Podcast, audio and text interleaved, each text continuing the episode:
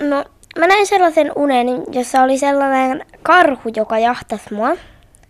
Ja siis sitä ei niin kuin nähnyt siinä unessa, mutta kuuli sen hengityksen ja sen askeleet.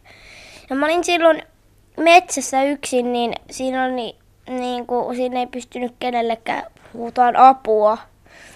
Sitten siinä ei niin kuin, yh, missään vaiheessa pysähdytty yhtään, vaan se koko ajan jahtas. Ja just kun se oli saamassa mut kiinni, niin mä heräsin. Mä oon nähnyt, että krokotiili on syönyt ee, Annin. mä, mä oon nähnyt unta, kun hämähäkki on se syö, syönyt ö, toisen hämähäkin. Se toinen oli jotain metrin pitkää ja toinen oli vielä, vielä pienempi. Siis mulla on yksi joku painajainen ja se on siis todella kaukaa nuoruudesta Nurmijärvellä, niin mä nukuin yksin mökissä. Meillä oli toinen mökki, siinä lähes semmoinen harmaa, harmaa mökki ja sen seinässä oli tikkataulu ja mä näin semmoista unta, että, että susi heitti tikkaa siellä. Että se oli tullut sillä meidän mökille ja heitteli tikkaa siinä. Siinä unessa susi oli tosi pelottava ja se kyllä saattoi johtua siitä, että tämä on tietysti häpeällistä myöntää tässä, mutta mä oon aikoinaan pelännyt tätä, kun tämä susi puhkuu näiden porsaiden taloja nurin, niin se oli semmoinen tarina, mitä mä en pienenä halunnut koskaan kuulla, koska se oli, se oli todella pelottava. Ja tässä unessa tämä susi, joka oli heittämässä tikkaa meidän mökillä, oli täysin samanlainen kuin tässä kuuluisessa tarinassa. Jos haluaa oikeasti ne muistaa ne unensa, niin pitää valmistautua siihen hyvin, muistuttaa itseään vielä ennen kuin menee nukkumaan, että okei, heti kun herään, niin ensimmäinen tehtävä on palauttaa se viimeinen uni mieleen. Ei, mitään muuta ei saa tehdä. Parempi kuin edes silmiä avaa eikä laita valoa päälle ensin, vaan käy sen unen läpi sille rauhallisesti antaa niiden unikuvien kerran niin kuin pyörähtää siinä mielessä ja sitten ottaa kynän ja paperia ja pistää nopeasti sellaiset avainsanat niin kuin siitä perusjuonesta ja sitten ehkä nousee ylös ja kirjoittaa vaikka Tietsikalle sen.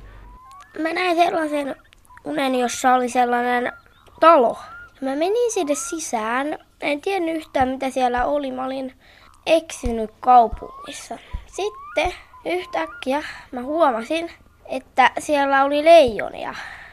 Mä en ole ihan varma, oliko ne silloin tota häkeissä vai eikö niillä ollut häkkejä, mutta ainakin mua pelotti siinä unessa ihan hirveän paljon, koska mä olin silloin niin nuori. Ja mä en varmaan kauheasti sit muista enempää. Me vietetään vuosia elämästämme siellä unimaailmassa.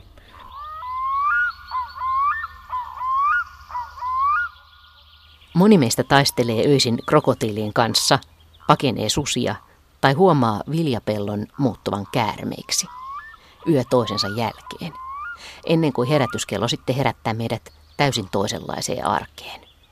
Ehkä ne ovatkin esi-isät ja evoluution pitkä unihistoria, jotka edelleen vaikuttavat meihin öisin. Ehkä käynnissä ovatkin ikiaikaiset öiset treenit, ehdottaa unitutkimuksesta kiinnostunut psykologian professori Antti Revonsuo. Unien koko mysteeri on edelleen hämärän peitossa, mutta kiinnostavia tutkimushankkeita on parhaillaan vireillä. Oikeastaan aika ihmeellistä, että tieteelliseen unitutkimukseen on herätty vasta melko viime aikoina. Kuitenkin vietämme unessa kolmasosan elämästämme, ja unet voivat hyvinkin vaikuttaa meihin päivälläkin, jollain lailla, ja vaikuttaa myös siihen, mitä ajattelemme eläimistä. No kyllä muistan, että ainakin nuorempana näin tosi paljon sellaisia, mitkä tapahtui kesämökillä. Saattoi olla kyykäärmeitä yhtäkkiä piha täynnä tai, tai sitten susi tuli siihen kyttäilemään. Varmaan aika tyypillisiä eläinunia, mitä moni muukin on nähnyt. Ja ne on aina siellä kesämökki-kontekstissa jotenkin tapahtuu. No, mitä sä ajattelet niistä nyt? Myöhemmin, kun on, ryhdyin unitutkijaksi ja, ja sitten mua kiinnostaa just se, että millä tavalla tämä unennäkö on, on itse asiassa tämmöinen aika vanha ohjelma, mikä meidän aivoihin on ohjelmoitu. Se on niin biologisesti ohjelmoitu kyky ihmisaivoissa ja varmaan muidenkin nisäkkäiden aivoissa. Niin mä oon alkanut ymmärtää itse asiassa, mistä nämä unet tulee. Ja mä uskon, että niillä on just tämmöinen evolutiivinen selitys, että miksi meidän unimaailma on hirmu kiinnostunut näyttämään meille sellaisia unia, mitkä tapahtuu tämmöisessä luontokontekstissa ja missä esiintyy eläimiä ja aika usein ne sitten esiintyy sellaisissa rooleissa, että ne uhkaa meitä jollain tavalla tai ne on jollain tavalla vaarallisia. Ja sitten tähän ehkä liittyy myöskin se, että niitä ei tarvitse olla realistisia eläimiä, vaan esimerkiksi lapsilla on paljon tämmöisiä niin sanottuja hirviöunia. Ja sitten tietysti aikuisillakin voi olla esimerkiksi kauhuelokuvista peräisin olevia örkkejä, jotka on jotain tämmöisen vaarallisen pedon ja ihmisen väliltä olevia välimuotoja, mutta selkeästi joka tapauksessa hyvin epämiellyttäviä tuttavuuksia. Miten sä ajat, mikä se idea tässä pelottavien eläinten kohtaamisessa voi olla? Joo, siinä se, se idea on, on se, että meidän, jos meidän tämä unimaailma on, on tosiaan hyvinkin tämmöistä kaukaista perua evoluutiohistoriasta, niin mä oon kehitellyt sellaista ajatusta, että sen alkuperäinen tehtävä on ollut simuloida tällaisia vaarallisia tilanteita, mitä mitä ympäristössä voisi esiintyä. Ja se meidän alkuperäinen ympäristö tietysti on ollut luonnonympäristö. Villieläimet, petoeläimet, myrkylliset eläimet, niin ne on kaikki ollut hirmu vaarallisia, siis hengenvaarallisia silloin, kun ei ollut minkäännäköistä lääketiedettä. Ja miksi sitten unissa ne esiintyy, niin usein on, on se, että meidän unennäön tämmöinen alkuperäinen tehtävä siellä evoluutiohistoriassa varsinkin on ollut valmistaa meitä nopeasti havaitsemaan, kohtaamaan ja välttämään tällaisia mahdollisia uhkia. Eli, eli me ollaan treenattu tällaisia uhkatilanteita varten jo varmasti niin kuin satoi tuhansia vuosia meidän, meidän unimaailmassa. Ja vaikka me ei eletäkään siinä samassa luonnonympäristössä enää, tai useimmat meistä elää aika urbanissa ympäristössä nykyään ja aika turvallisessa, niin meidän unimaailma ei ole ikään kuin päivittynyt, eikä varsinkaan lasten unimaailma. Et lapsilla on, on niin kuin vielä paljon enemmän. Et, että meidät pistää edelleen semmoisiin niin kuin evoluutiohistoriallisiin treeneihin, voisi sanoa, meidän unissa. Niin, että se on tämmöinen niin kuin simulaattori. Joo, se on, se on tosiaan, voisi sanoa, että se on tämmöinen luonnon keksimä virtuaalitodellisuus simulaattori. Mä, silloin kun mä, mulle tuli tämä idea, mä olin, mä olin jo siinä vaiheessa tutkinut unia mun väitöskirjaa varten, ja mullekin alkoi hahmottua sitten, että, että kyllä, kylläpä tämä unimaailma on jollain tavalla hirmuisen todellinen, mutta miksi ihmeessä meidän aivot sitten ylipäätään tuottaa tämmöisen unimaailman, että eihän siinä ole tunnu olevan mitään tolkkua, että miksi me vaan katkaista virtoja laitteesta ikään kuin me mennään nukkumaan ja olla, ollaan niin kuin, että eihän me pystyä mitään niin tekemään siinä varsinaisesti, mutta sitten mulla tuli tämä ajatus, että, että jos tämä unimaailma on simulaattori, koska sehän näyttää ihan oikealta maailmalta, kun me ollaan siellä unen sisällä, niin ehkäpä luonto on keksinyt tämän saman idean, mikä me ollaan keksitty vasta nykyaikana, esimerkiksi lentosimulaattoreiden muodossa. Että koska on hirmu vaarallista, hirmu kallista ja riskaabelia pistää pilotit treenaamaan kaiken maailman syöksykierteitä jonkun ison jumbojetin kanssa tuonne taivaalle, jotta ne oppis kaikki vaaratilanteet. Se on liian vaarallista harjoitella sitä tositilanteessa, niin sen takia me tarvitaan simulaattoreita, jotta me voidaan harjoitella turvallisessa ympäristössä hengenvaarallisia tilanteita. Niin ehkä luonto on hiffannut tämän jossain vaiheessa evoluutiohistoriaa, että hei, me pistetään tämä tajuntasysteemi päälle, tai ainakin osittain päälle, unen aikana, koska silloin on tämmöistä luppoaikaa. Ja sitten esitetään niin kuin erityisesti näitä erityyppisiä vaaroja, mitä tiedetään, että täällä ympäristössä voisi olla, tai ehkä niitä on jo havaittukin siellä, ja käydään niitä läpi. Niin sitten kun valvemaailmassa tapahtuu jotain samantyyppistä, niin me, me ollaan niin kuin heti heti siinä kärryillä, että jos ajatellaan, että kuinka paljon me nähdään unta, siis mehän, mehän joka yö ehkä pari tuntia nähdään unta ja aika suuri osa niistä voi sisältää tämmöisiä erilaisia uhkatilanteita, niin, niin sehän on niin kuin valtava määrä tämmöistä treenausta, jolla meidän uhan havaitsemis- ja välttämismekanismeja ikään kuin pidetään yllä. Eli ihan samalla tavalla kuin me heitetään varmaan pilotitkin, en tiedä tarkkaan kuinka usein he joutuu käymään simulaattorikoulutuksissa, mutta pidetään yllä niin kuin sitä, että sitten kun se joku vaaratilanne toteutuu siellä oikeassa, oikealla lennolla, niin pilottihan on kylmä rauhallinen, koska se tuntuu ihan samalta, ai niin, tämä oli tämä juttu, minkä simulaattorissakin on tehty kymmenen kertaa, että, että tästä pitää nyt toimia näin.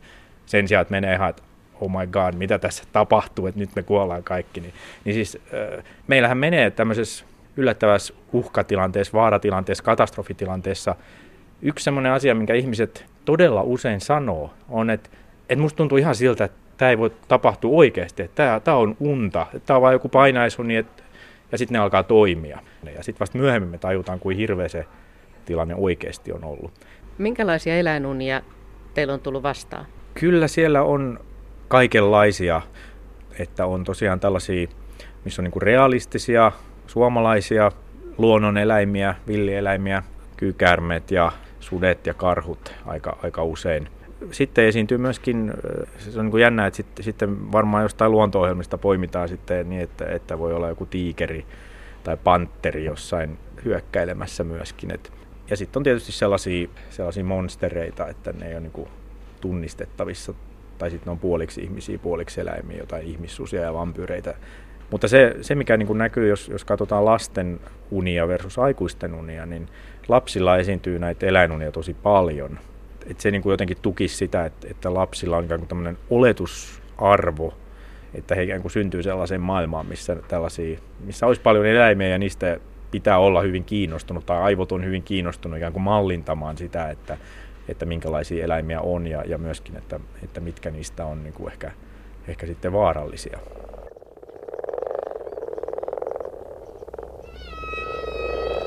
No kerran, eh, kun mä olin jossain laiturilla, sitten kaikkialta alkoi piirittää mua käärmeet. Sitten mä aloin juosta ja juokseminen tuntui, kun olisi hidastettu juokseminen, että olisi vaijeri selässä ja koko ajan nousisi ylömpäin ja ei pääsisi kovaa juoksemaan. Ja, ja sitten isikin tuli sinne taistelemaan ja sitten mä vaan heräsin. Mä olin minun kavereiden kanssa. Me tavattiin kipardi, kun me oltiin menossa meidän majalle. Sitä kipardia voi silittää ja se näytti pitävän meistä. Sitten me mentiin majalle ja keparri tuli mukaan. Kun joo, se oli pieni, niin unen, että semmoinen iso joku valas tai joku semmoinen oli syönyt jo sen. Tosi mainioita ja, ja tuossa oli, oli niin kuin aika paljon noita samoja aineksia, mitä, mitä olisi voinut niin kuin olettaakin. Ja ehkä, ehkä niin kuin suomalaislasten kokemukset eläimistä on kuitenkin, siis henkilökohtaiset kokemukset on varmaan pääosin aika positiivisia. Et me, meillähän nyt harvoin varmaan lapsetkaan joutuu niin kuin villieläinten hyökkäyksen kohteeksi. Että sitten siellä tulee ehkä tämän tyyppisiä vuorovaikutuksia, mitkä niin kuin just, että silittää jotain gepardia, niin siinä varmaan voisi ajatella, että, että toisaalta tämä uhkasimulaatiofunktio ehkä lykkää semmoisen gepardin sinne, mutta sitten se, miten sen kanssa toimitaan, niin se ehkä sekoittuukin siihen, miten jonkun lemmikkieläimen kanssa toimitaan. Tavallaan alkuperäinen funktio on tullut tarpeettomaksi niin kuin meidän ympäristössä hyvin, hyvin pitkälti, mutta me nähdään sitten, jos me, jos me katsotaan tämmöisiä niin kuin alkuperäiskansoja tai metsästäjäkeräilijöitä, niin heidän unissaan on myöskin aikuisena hirmu paljon eläimiä, itse asiassa yhtä paljon eläimiä kuin lapsilla on, on joka puolella maailmaa. Eli tavallaan se eläinten representaatio säilyy hyvin niin kuin vahvana, jos elää sellaisessa ympäristössä, missä ihminen on elänyt niin kuin evoluutio, evoluution aikana. Ja niissä unissa niillä eläimillä kyllä aika usein, tai, tai hyvin usein oli, oli just se tämmöinen niin kuin uhkaava funktio. Mutta et, esimerkiksi yksi antropologi keräsi jo joskus, olisiko se ollut 60- tai 70-luvulla Amazonasin viidakossa niin kuin tämmöiseltä intiaaniheimolta unia, niin kuin hän vietti siellä aikaa pitkään. Ja niissä unissa oli todella paljon eläimiä myöskin aikuisilla. Ja kyllä siellä oli tosi paljon siis sitä, että joku vaarallinen käärme esimerkiksi oli jossain ja siihen piti sitten ampua nuoli tai paeta. Sohasi johonkin ampiais- tai mehiläispesään ja sitten, sitten koko parvi lähti perään ja piti juosta niin kuin sitä pakoon. Tai joku jossain joessa tai jossain kun oli uimassa, niin siellä oli jotain vaarallisia kaloja tai vesieläimiä. Mutta sen takia se tavallaan musta olikin aika jännä havaita kun oli tämä, siitä on nyt muutama vuosikymmen, mutta oli tämmöinen tutkimus, jossa oli siis mun käsittääkseni neljänvuotiaista, niin jopa, ne näki jopa 60 prosenttia oli eläinunia ja koululaisistakin siis koululaisillakin 20 prosenttia, sitten se oli jotakin, että aikuisilla ehkä sitten 8 prosenttia, mutta mun mielestä hämmästyttävä suuria lukuja. Joo, se on, se on totta. Että se, se oli itse asiassa yksi semmoinen tutkimustulos, jota, johon mä viittasin alun perin myöskin, kun mä kehitin tätä uhkasimulaatioteoriaa, että siinä näkyy hirmu selvästi ne evolutiiviset oletusarvot, mitä siinä meidän unimaailmassa tai, tai simulaattorissa, mitkä on sinne ikään kuin esiasennettu, on se, että, että me ikään kuin synnytään maailmaa, jossa on, on paljon eläimiä ja niitä on tärkeä, niistä on tärkeää myöskin nähdä unta, eli niitä on tärkeää simuloida, että minkälaisia rooleja, minkälaisessa roolissa ne on meidän elämässä. Ja sitten me nähdään siinä just, että, että jos se lapsilla on jopa yli puolet kaikista elollisista hahmoista on eläimiä, ja sitten 18 ikävuoteen mennessä, olisiko se nyt amerikkalaisessa aineistossa laskenut 5 prosenttiin, japanilaisessa aineistossa laskenut yhteen prosenttiin.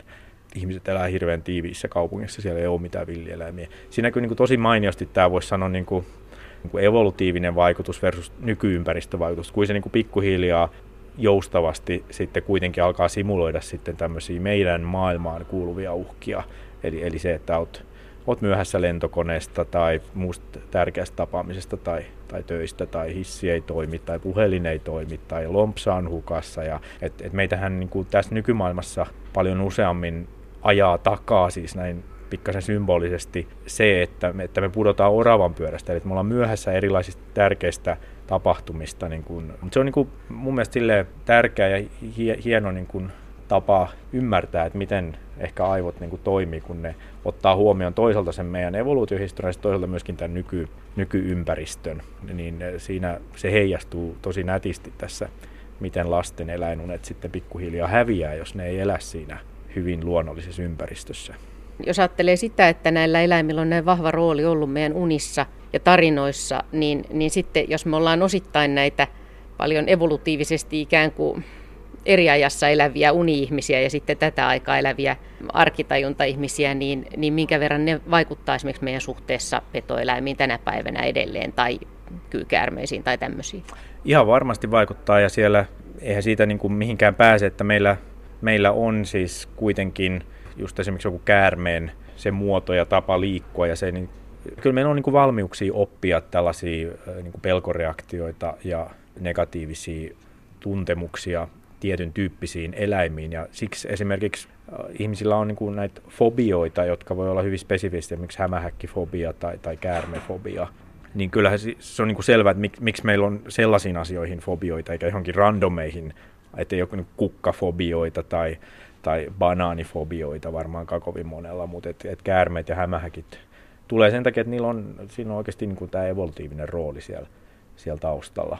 Kyllähän se niin kuin selvä on, että e, ihmisten tunne siitä, mikä on vaarallista, niin sehän ohjaa paljon meidän käyttäytymistä. Et siksi, siksi ihmiset pelkää ihan hirveästi, jos nyt jossain Etelä-Suomessa on susi tai karhu jossain, jotka siis tilastollisesti kuitenkin tappaa aika harvoin ihmisiä tai edes vahingoittaa. Sen sijaan ei, ei me niin useinkaan pelätä kauheasti, kun me istutaan auton rattiin tai lähdetään pyöräilemään ja satoja ihmisiä kuolee vuodessa siihen, että eihän me, jos sudet ja karhut tappaisi saman määrän ihmisiä kuin liikenne, niin, niin sitten niitä ehkä kannattaisi pelätä, mutta et, se on tietysti tavallaan sääli, että jos me pelättäisiin niitä oikeit, oikeasti vaarallisia asioita enemmän, niin ehkä, ehkä me sitten niin kuin säästettäisiin henkemme myöskin vähän useammin. Ja ehkä sudet ja, ja kyytkin säästäisi henkensä. no se, se on myöskin totta, se on myöskin totta, että, että se toimisi, palvelisi kumpiakin osapuolia varmaan. Eikö se ole aika jännittävää, että jos ajattelee, että ihmislajihistoria on miljoona vuotta tai 40 000 vuotta tai riippuu mistä ruvetaan laskemaan ja, ja ehkä tätä unen näön historiaa vielä evolutiivisesti tosi paljon pitempään, niin me ei silti tiedetä. Unen salaisuus ei ole vieläkään selvinnyt. Joo, se, se on hyvin haastava tutkimuskohde just sen takia, että se on niin subjektiivinen ilmiö, että mehän ei voida unen näköä varastoida mihinkään lasipurkkiin, eikä me saada sitä mihinkään, mihinkään niin kuin DVDlle nauhoitettua ja, ja että me ollaan, meillä on kyky niin kuin tallentaa niitä unia sellaisina kokemuksina, kun se unen näkijä ne on kokenut.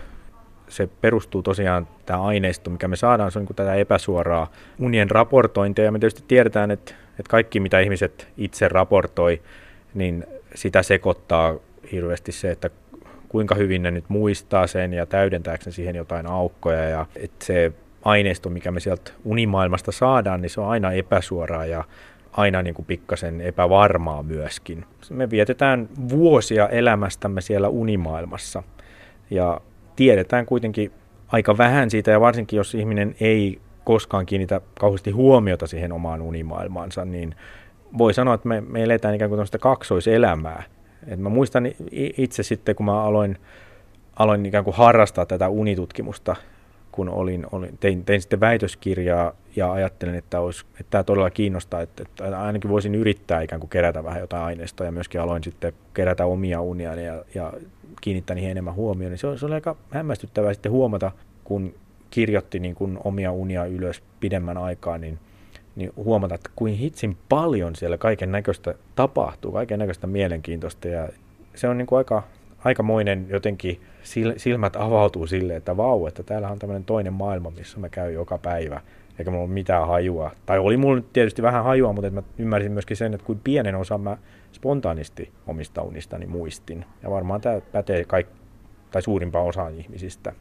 Mä niin kuin itse huomasin ainakin sen, että, että sitten niistä, vaikka, vaikka ne tuntuukin hirveältä silloin kun, silloin, kun siellä on siellä painajaisen sisällä, niin sitten kun niitä kirjoittaa ylös, niin siinä tulee vähän semmoinen olo, kun olisi nähnyt tosi hyvän kauhuelokuvan. Että vau, että olisi niin kuin aika, aikamoinen tapahtuma ja sitten tavallaan niin kuin kiva herätä siitä, kun huomaa, varmaan jokainen on, jos on kauheita painajaisia nähnyt, niin kuin helpottavaa se onkaan huomata, että Aa, ei olekaan mitään, mikä se sitten onkin ollut se karmaseva juoni siinä, niin mä luulen, että siinä niin kuin voisi oppia aika paljon itsestään, omasta tunneelämästä ja sitten vähän siitäkin, että, että mitä ne omat aivot siellä touhua. Plus, että aika moni ihminen on, on sanonut mulle sitten, kun on kysynyt, kysynyt just painajaisista pahoista unista ja kärsii niistä, niin sitten kun mä sanon, että no ei ne itse asiassa, vaikka ne tuntuu ikäviltä, niin oikeasti sun aivot vaan koittaa valmistella sua pysymään hengissä. Ja sun esi on ollut kovin selviytymään hengissä. Et, et, et, se on tavallaan ihan hyvä juttu, vaikka se tuntuu ikävältä. Et ei se ole pelkästään niin kuin huono juttu, jos, jos sen nyt jotenkin pystyy sietämään, että et saa kuitenkin nukuttua. Englantilainen lasten psykologi Brenda Mallon, niin hän, hän on kerännyt lasten unia ja pyytänyt lapsia piirtämään kuvia heidän unistaan. Ja, ja näissä tulee tosi voimakkaasti esiin nämä uhkaavat sekä ihmiset että eläimet, että sitten erilaiset monsterit. Tässä kansikuvassakin on, on sitten tällainen, että tämä lapsi on, tässä näkyy, niin kuin, että on piirretty vissiin, tästä ei nyt ihan saa selvää, olisiko siellä vanhempien makuuhuone ja sitten tämä lapsi sitten on omassa huoneessaan ja sinne taloon on sitten tunkeutunut aivan järkyttävä monsteri, mikä näyttää vähän niin kuin tai lohikäärmeeltä tai dinosaurukselta. Sillä on karmea naama ja hampaat ja se on, se on niin kuin kaksikerroksisen talon kokoinen. Ja sitten siellä on joku toinen monsteri, tuosta ei nyt oikein ota selvää, onko toi hämähäkki vai mikä Siinä on jotain muurahaismaista. Siinä on jotain muurahaismaista tai skorpionimaista, Joo. mutta kaksi tämmöistä eläin monsteria on joka tapauksessa hirvittävän isoa, paljon isompi kuin ihmiset molemmat. Mä oon usein ihaillut näitä kuvia siitä, että nämä on selkeästi pienten lasten piirroksia. Siis nämä on, ne ihmiset on semmoisia tikkuukkoja hirveän usein. Mutta se karmasevuus, se tilanteen karmasevuus on todella hyvin mun mielestä näissä monissa piirroksissa – et siinä on se painajaismainen tunnelma, että kun katsoo näitä Joo. naamoja just, niin ne on tosi pelottavan näköisiä. Niin, tässäkin on pysähtynyt tunnelma, tämä hirviö katsoo hetkeksi niin kuin meitä kohti, hän on tekemässä jotain hirveitä kohta. Ja sitten nämä on ihan tämmöisiä viivamaisia, nämä Joo, niin kuin äärimmäisen ohuita ja hentoja, heiveröisiä, nämä Totta, sängyt ja, ja ihmiset. ja vielä yksi... niin kuin toistaiseksi täysin Joo. tietämättömiä siitä, että Joo. nyt tämä uhka on lähestymässä. Joo, nämä on tämmöisiä selkäpiitä karmi, kun katsoo, että en haluaisi olla tässä painajaisunessa välttämättä en. mukana. Tässä seuraavassa kuvassa on sitten poika, vähän alle 10-vuotias ehkä, joka juoksee pakoon ja huutaa, huutaa apua täysillä ja häntä ajaa takaa sitten tällainen eläin, joka näyttää vähän suden ja karhun mm. ja ihmisen välimuodolta, koska se kävelee kahdella jalalla, mutta sillä on selkeästi tämmöinen susimainen kuono ja sitten vähän karhumainen vartalo ehkä. Ja siltä tippuu kuola suusta ja jotenkin tämäkin on niin pysähtynyt mutta tämä on selkeä tämmöinen niin klassinen takaa jo tilanne, että petoeläin, joka jahtaa sua ja jos se saa sut kiinni, niin se syö sut. että tämä on varmaan se klassinen universaali painajaisteema, mikä, mikä tässä on niin kuin kuvattu. Ja, ja tällaisia unia mä oon siis kuullut tosi monelta lapselta ja, ja monelta aikuiselta, että on nähnyt lapsena tällaisia. Että on, no sitten on mielenkiintoinen monsteri tässä näin, joka on siis No tämä on ehkä jonkunlainen toukka tai tuhatjalkainen, mutta sillä on kaksi päätä. Se on nyt ainakin jo aika hämmentävää. Joo, että siis toi pää näyttää taas tuommoiselta niin liskon dinosauruksen mm. päältä, ehkä käärmeen päältä, mutta sillä on niin terävät isot hampaat kummassakin päässä. Unen näkijä poika on siis tässä toisen pään suussa jo niin kuin syötävänä, että sieltä näkyy, näkyy enää niin kuin pää ja hartiat. Sitten täällä on myöskin talo, jonka yli tämä toukka on kävellyt. Niin tässä on sitten tämmöinen tekstitys, että, että kaksi kertaa jättiläisperhostoukka murskasi kotini ja nyt se syö minua. Paha on tilanne. Joo, tässä alkaa olla peli menetetty jo. Mutta toisaalta tästä tulee myöskin tämä esiin, mikä siis painajaisunissa ja pahoisunissa on tämä niin toistuvuusaspekti. Eli tässäkin sanotaan, että tämä tapahtuu niin kaksi kertaa. Ja nyt tähän nämä monet painaisunet, pahatuneet, ne on myöskin näitä niin kuin toistuvia unia. Eli samat teemat toistuu yöstä toiseen, mutta sitten yhden painajaisen sisälläkin me saattaa joutua siihen samaan pulaan monta kertaa. Ja toistuvuushan on yksi niin kuin harjoittelun kulmakivi. Ja ilmeisesti meidän uhkasimulaattori tietää tämän myös. Ja siksi, siksi me niin kuin toistetaan asioita monta kertaa ja sitten vielä niin kuin mahdollisimman karmeessa muodossa. Tähän ehkä liittyy myöskin se, niin kuin oli noissa yhdessä unessa, mitä, mitä sä olit kerännyt, että, että kun yrittää paeta tällaista vihollista, niin jalat ei toimi kunnolla, vaan ne on niin kuin raskaat ja, ja joku vetää niin kuin vieteri sinne taaksepäin tai jotenkin muuten on kauhean hidas. Niin sekin on ehkä tämmöinen sen simulaattorin ominaisuus, että se pistää meidät yrittämään kahta kauheammin, että se tekee meidän pakenemisesta niin kuin vaikeaa. Että se on myöskin tämmöinen treenin